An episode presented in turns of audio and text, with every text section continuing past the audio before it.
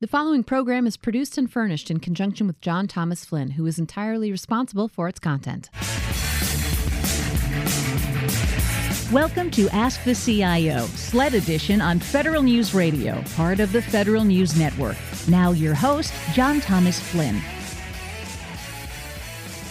Welcome to Ask the CIO SLED Edition on Federal News Radio, part of the Federal News Network. I'm John Thomas Flynn. I'm broadcasting today at the AWS Public Sector Summit in Washington, D.C., and I've had the opportunity to meet and interview some of the attendees. With me now is Kris Shera, who is the Division of Behavioral Health and Recovery State Opioid Coordinator at the Washington State Healthcare Authority. Kris, welcome to the show. It's good to have you. I appreciate you taking the time. I Thank know you. how busy everybody is around here.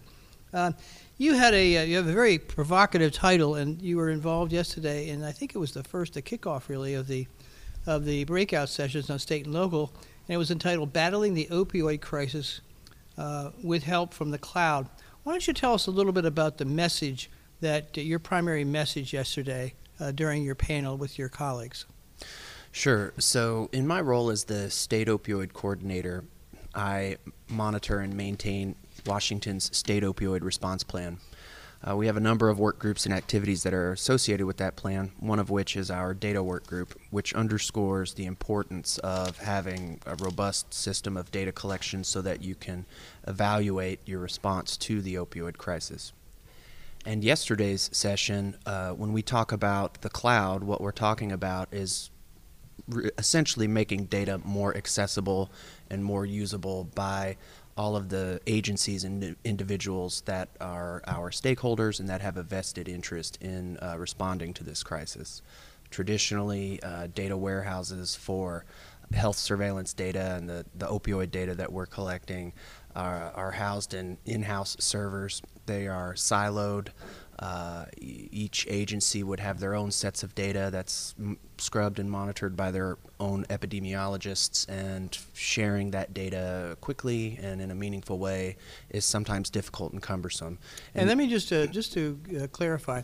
So when you say the agencies and the silos, how many how many different agencies are we talking about? There must be a lot when you think about it. everything from the healthcare to public safety to corrections. Does it cover all those gamuts? It, it covers a lot of different agencies, and so uh, I would say that just in Washington State, there are uh, dozens of uh, government agencies that we would work with uh, at the state and local level. Uh, then you also have uh, a variety of healthcare organizations, uh, clinics, providers, managed care organizations uh, things of that nature. So uh, I couldn't give you an exact count, but there's quite a few uh, different agencies that we would work with that we would want to either collect data from or share data with. And is it? Uh, I know it. Uh, 20 years ago, when I was in the middle of stuff, sharing data with between departments was always a challenge. Is it loosened up a little bit? Uh, do everybody want to come on board? You're still getting that's our data. You can't have it. Kind of uh, reaction from some some folks. In Washington State, the spirit of collegiality is, is pretty good, uh, and so it, it, sh- sharing data, I have found in my time since I've been in Washington that sharing data is n- not as difficult as it has been in other places. Uh, but that being said, all of the data that I have an interest in in responding to the opioid crisis is not available uh, to me through our uh, cloud platform. Uh, and so what that means is that uh, getting that data just takes a little bit more work and time. I might have to contact someone, ask someone for permission to gather data and to use it, and things of that nature. Well, I could see where that would be a, a still a, still a challenge, and and like I said when I asked that question, I imagine there's just uh, dozens and dozens of departments that would have that information, and that's kind of the whole objective of things you're doing is trying to get that data into one place, and doing so, uh, the cloud certainly facilitates that. Right, and I always tell people that collecting data is good, but doing something with that data is better. Um, and you can't make decisions on data that you can't analyze. And having all the data accessible uh, in the cloud makes uh, analyzing the data easier. And when you instituted that program, uh, tell me about the, you know, how, how did it come about? Why did you decide to go with it? How was it working in the past, and why was the cloud able to make it work a whole lot better? Well, let me just say that I've, I'm relatively new to Washington State. I've been uh, with the Healthcare Authority for four months, so uh, I don't have my head entirely wrapped around the, the historical context of, of this issue. But uh, what I can say is that prior to uh, the type of flexibility and functionality that the, the cloud provides, if uh, a provider wanted to talk to uh, another healthcare provider about some data related to a client, perhaps. Uh, that exchange of data was only seamless and quick if they were both using the same electronic health record. And we all know that in healthcare, electronic health records are like it's like soda. Some people like Pepsi, some people like Coke. Yeah, And you it- mentioned that yesterday, and I, I guess that's true, but I don't think a lot of people realize that. I thought we all went to medical, electronic medical records with, uh, was it HIPAA that started that uh, nationwide approach, but it's still not uh, where it should be. Huh? Well, and it's just the you know electronic health records are uh, proprietary systems that are developed by companies that uh, have a responsibility to their shareholders, uh, and so that I think they naturally want to have more market share, uh, and so. Uh, the bottom line is it's very easy to communicate between electronic health records if they're both the same. Oftentimes they're not, and that's where the cloud comes in.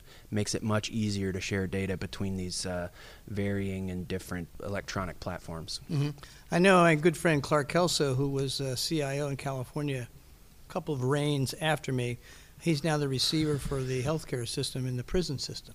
And he's got a $500 million project right now for to uh, make the prison medical records electronic. $500 million. Can you imagine that? I said, why don't you just get everybody a concierge doctor or something? Why do you need to spend that kind of money? But anyway, uh, you, you said you were back in, you were in a clinical involvement before you got to, involved with the state. What's the biggest difference in working in the private sector? Was it a private sector health company? Actually, uh, uh, make a long story short, I served in the Army for six years and I was a, a mental health specialist. I uh, spent one year at Fort Sam Houston in Texas and five years at Fort Leonard Wood in Missouri, and I worked in uh, the Fort Leonard Wood Army Community Hospital.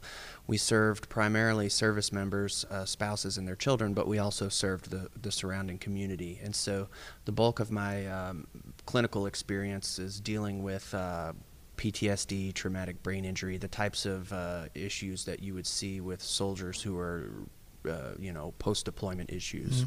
Uh, so that's my clinical experience. So my clinical experience is a little bit different because I, I was in the military. Hmm Did you, uh, was that job advertised or how did you find out about it? Did you kind of get a job and, and create the title or how did that work out? Well, I was talking to. Uh, I was r- really just interested in joining the army so that I could uh, have a means to pay for college. Was the main reason I, I signed up. But then the recruiter was asking me what I was interested in, and I said, "Well, I'm kind of interested in psychology." And he said, "Well, we have this job where you could work uh, in a hospital setting with psychiatrists, psychologists, social workers, and things of that nature." And I thought that that uh, sounded interesting, and also I was interested because there was a high level of transferability to civilian occupations. Uh-huh.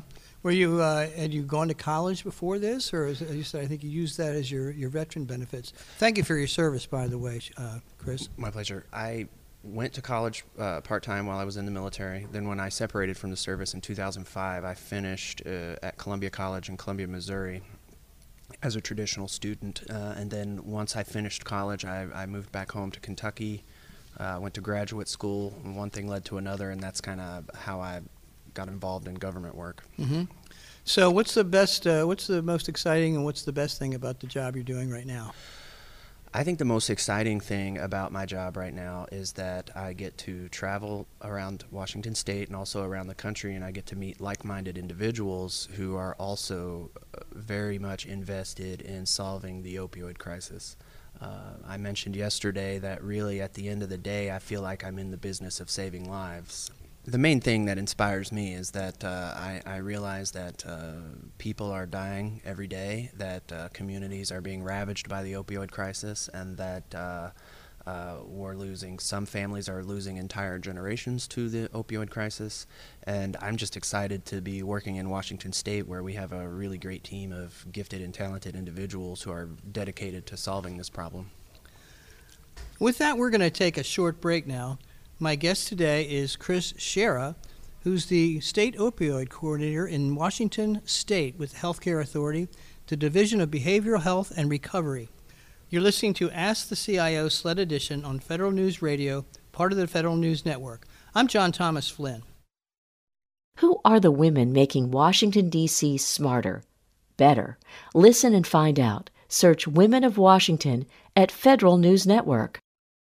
Welcome back to Ask the CIO SLED Edition on Federal News Radio, part of the Federal News Network. I'm John Thomas Flynn. I'm speaking with my guest, Kris Shera, who is the State Opioid Coordinator at the Washington State Healthcare Authority. Kris, before we took a break, we were talking about how devastating this issue can be. And one of the things you alluded to earlier, and you made this a point during the panel yesterday, and that was that you have the data. You've collected so much data now it's time really to do something with it. Is that is that the message you were kind of convey yesterday? Right. Uh, and so uh, earlier when I said you know collecting data is good, doing something with it is better. Uh, the reason that we put so much emphasis on data collection and usage is because it tells the story of what we're doing. We uh, can collect that data and we can determine whether or not our interventions are effective uh, perhaps they're infe- effective in one area of the state and not another area of the state. So uh, we can use data to make our interventions more targeted, uh, and and it just can help us respond to this crisis in a more meaningful way. You, you, probably don't uh, know this individual. Her name is Perry Rosen, Dr. Perry Rosen. She's with the state of Pennsylvania, and she's a behavioral psychologist, if you will. And they're using uh, data analytics to identify uh, suicidal children and also people with, uh, with drug problems in grade school and high school through the use of uh, data analytics. And it's quite, a quite interesting program that she's running there. But back to your issue of, uh, of the data. So let's say you have that data. What can you do with it? Well, uh, so I, the the future is is bright, and I think that uh, there are a lot of things that we can do with the data that I probably don't even understand yet. Because it's important to understand that I'm not a technologist. I am a, a person with a clinical background, and also have been involved in government policy work for the last uh, 15 years or so. This could be a question that would be better suited for a technologist, but but I'll take a crack at it. I was talking earlier about uh, you know saving lives and uh, and the deaths associated with the opioid crisis. That's just the tip of the iceberg. Underneath that, you would have a host of underlying uh, health problems uh, associated with uh, the opioid crisis, like increased rates of HIV, hepatitis C, things of that nature. If we could collect data to see where those hot spots are for HIV uh, or hepatitis C uh, infections, we could perhaps get ahead of it and prevent an outbreak, or we could deploy uh, public health workers to increase access to treatment services for those health conditions, or to perhaps distribute syringes to reduce the, the likelihood that those diseases would be spread, things of that mm. nature. Is this is this somewhat the old adage, you know, treating the uh, symptoms and not the disease? I mean, what with this kind of information, and you were alluding, we've alluded to the uh, specifically the, the human loss. And I think you also said, if I'm not mistaken, it was, or one of your panelists, $600 billion a year perhaps mm-hmm. is what this costs the economy in terms of uh, lost wages and health care and all the other, uh, all the other factors attributable to it. Um, what else could be done really? I mean, is this a situation like we had in the 20s of a, a prohibition type thing? Are the penalties enough? What do you really do to try to combat this thing? Given the, the dangers involved and also the uh, even the, uh, the human rights issues involved? Well, the medical literature indicates that the best uh, treatment for uh, opioid use disorder is starts with medications for opioid use disorders. That in and of itself can be controversial uh, in some communities because uh, the types of medications that we would see being used are themselves opioids, and so it's counterintuitive to, to some folks. Uh, but the medical literature indicates pretty clearly that uh, when a person enters treatment with medications, that they're much more likely to remain abstinent, to be employed, to be adequately housed, and things of that nature. And like you mentioned, it is very much uh, it's a public health crisis, but uh, for some folks, it's also a, an economic and workforce development issue. Yeah. Um it seems to me that uh, as we look at this in terms of, like we said, is there a, is there a punishment? Uh, you know, there, you you read about the uh, the drugs from illicit pharmacists. You read about the drugs from coming across the border. Uh, there's all kinds of things things it seems to me that it could be done on a proactive way to prevent some of this stuff. Is there is there two sides to this battle? The one you're talking about from the clinical side and another side from law enforcement, or am I off base there? And I don't mean law enforcement from arresting somebody for being stoned. I'm talking about uh, drug smugglers and the like. So, uh, uh, an interesting point that I would I would make is that uh, the agency that seizes more uh, drugs uh, than any other state than all other state, local, and federal agencies combined is the United States Coast Guard, and they do that with essentially four frigates. they patrol the waters in, on the Pacific side and also in the Caribbean. Uh, and so, uh, really, uh, I think the bulk of, of enforcement in terms of uh, stopping the, the drug trade starts with the Coast Guard. And I think it would be better, we would be better served by increasing funding for the Coast Guard. Of course, that's my opinion. Hey, these um, interviews carry a, carry a lot of weight, Kris. uh, but I view uh, law enforcement, when you think of police uh, and uh, fire and EMS that are out there patrolling the communities, I, I would rather see them uh, as more of a linkage to treatment and care for individuals struggling with opioid use disorder rather than just arresting them and throwing them in jail. You may have heard this phrase, but uh, we can't arrest our way out of this problem. Research indicates that if you arrest someone, put them in jail, and then when they get out, they just return to use if they're not uh, if they're not given access to treatment services. Right. But I go back to that Pennsylvania experience with the uh, using data analytics, and what they're trying to do is identify children at a relatively young age, all the way through high school, uh, to identify them if they have some kind of mental illness issue, and that mental illness could be that could involve could involve anything from uh, suicide to drug use. Mm-hmm. Okay, so obviously, if they're able to identify at a relatively young age people that are more susceptible to it, because the numbers of suicide in, in K through 12 are staggering. But um, I would think that would be a very, very important point. If you catch this when they're young, when they're when they're young enough, maybe that's uh, part of the answer here.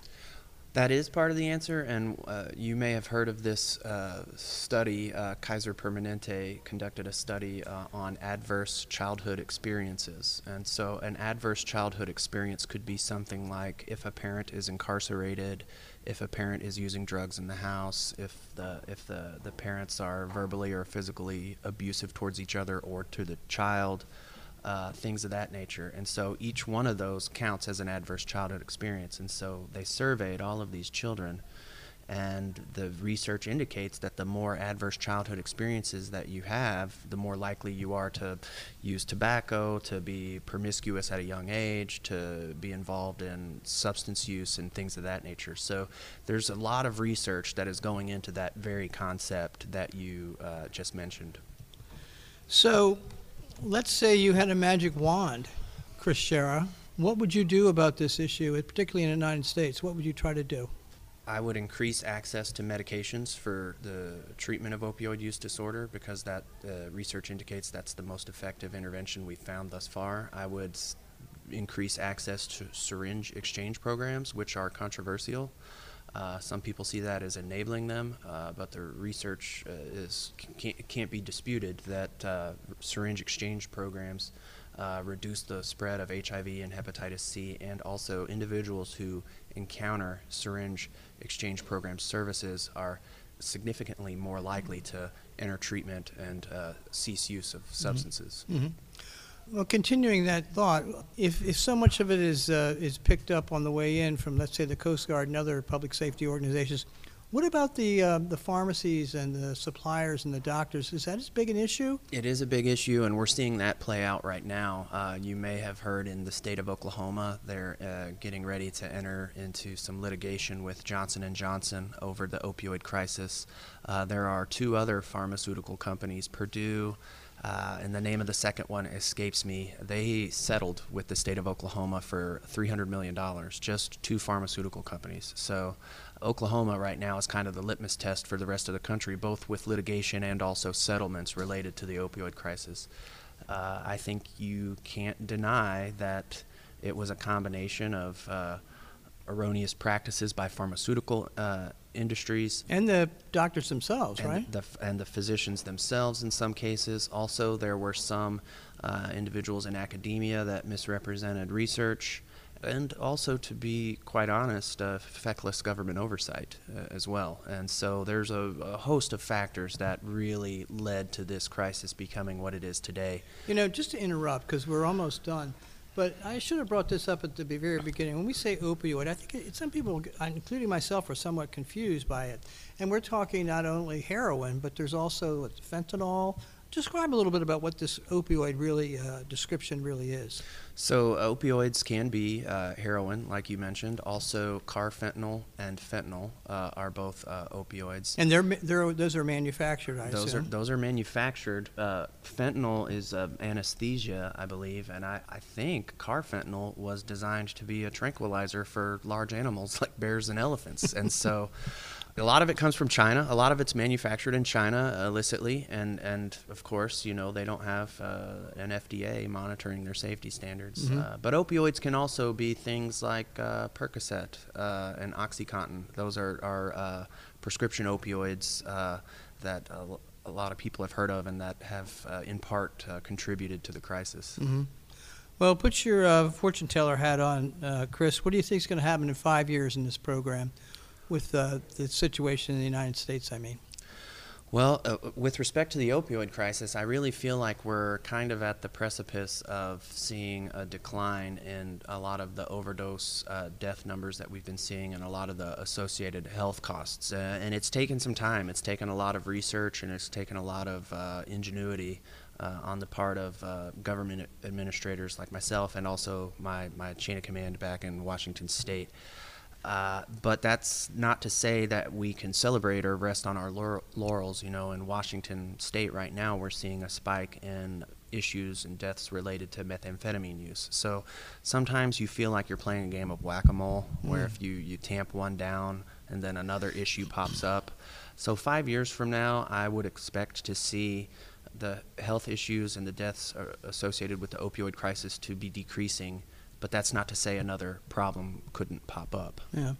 You know, your panel was uh, was kicked off yesterday by a very moving speech and presentation by the First Lady of the state of North Dakota, Kathryn Burgum, uh, who started off by asking the audience of probably 150 to 200 people how many folks in the audience had someone in their family that was affected through uh, by an addiction. And we, how would you say, 80, 90% of the people in the room stood up? Yes, Incredible. I, I stood up. Yeah, me too. And there was a few people that she asked about who's actually in a recovery program. There were a mm-hmm. number of people as well. So it's a, it affects uh, almost everyone in one, one respect or another. Whereas family or friends, I think you get hundred percent. Uh, it's very sad, but her uh, her presentation was very very moving, and I was really impressed with uh, her ability to articulate it as well as she did and point out the issues, and not only that, the passion she demonstrated. Yes. And I think you're demonstrating the same uh, passion, Kris. I want to thank you. Uh, that's going to conclude our program today. I want to thank our guest, Kris Shera, and thank you for listening. Content from this state and local program, which also includes curated news and original articles by yours truly and other more esteemed authors, is part of the recently expanded AskTheCIO.com. Hope you can join us again each Thursday at 11 a.m. Eastern Time or listen to a podcast afterwards. Until then, bye for now. I'm John Thomas Flynn. You've been listening to Ask the CIO, SLED Edition with John Thomas Flynn on Federal News Radio, part of the Federal News Network. Tune in Thursday mornings at 11 or subscribe to this show on iTunes or Podcast One.